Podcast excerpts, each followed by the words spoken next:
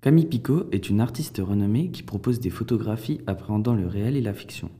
Elle réalise aussi des films dont le plus connu est All Ours, qui a été couronné par un wildcard de fond audiovisuel flamand en 2016.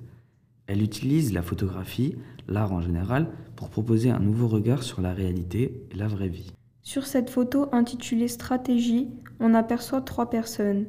Deux d'entre elles sont au premier plan, elles se tiennent le visage comme sur le point de s'embrasser. Sur le second plan, on peut voir une personne bien vêtue dont la silhouette se détache d'un bâtiment jaunâtre et qui se place entre les deux visages du premier plan.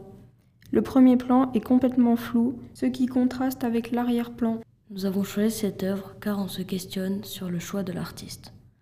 Pourquoi avoir volontairement attiré l'œil sur cet homme au téléphone plutôt que sur le premier plan? Nous avons envie d'en apprendre plus sur ce couple, sur leur histoire. Le flou finalement nous attire et nous intrigue. Cette photographie nous a beaucoup plu de par le mystère qu'elle dégage, et nous avons aussi été intéressés par la biographie de cet artiste renommé.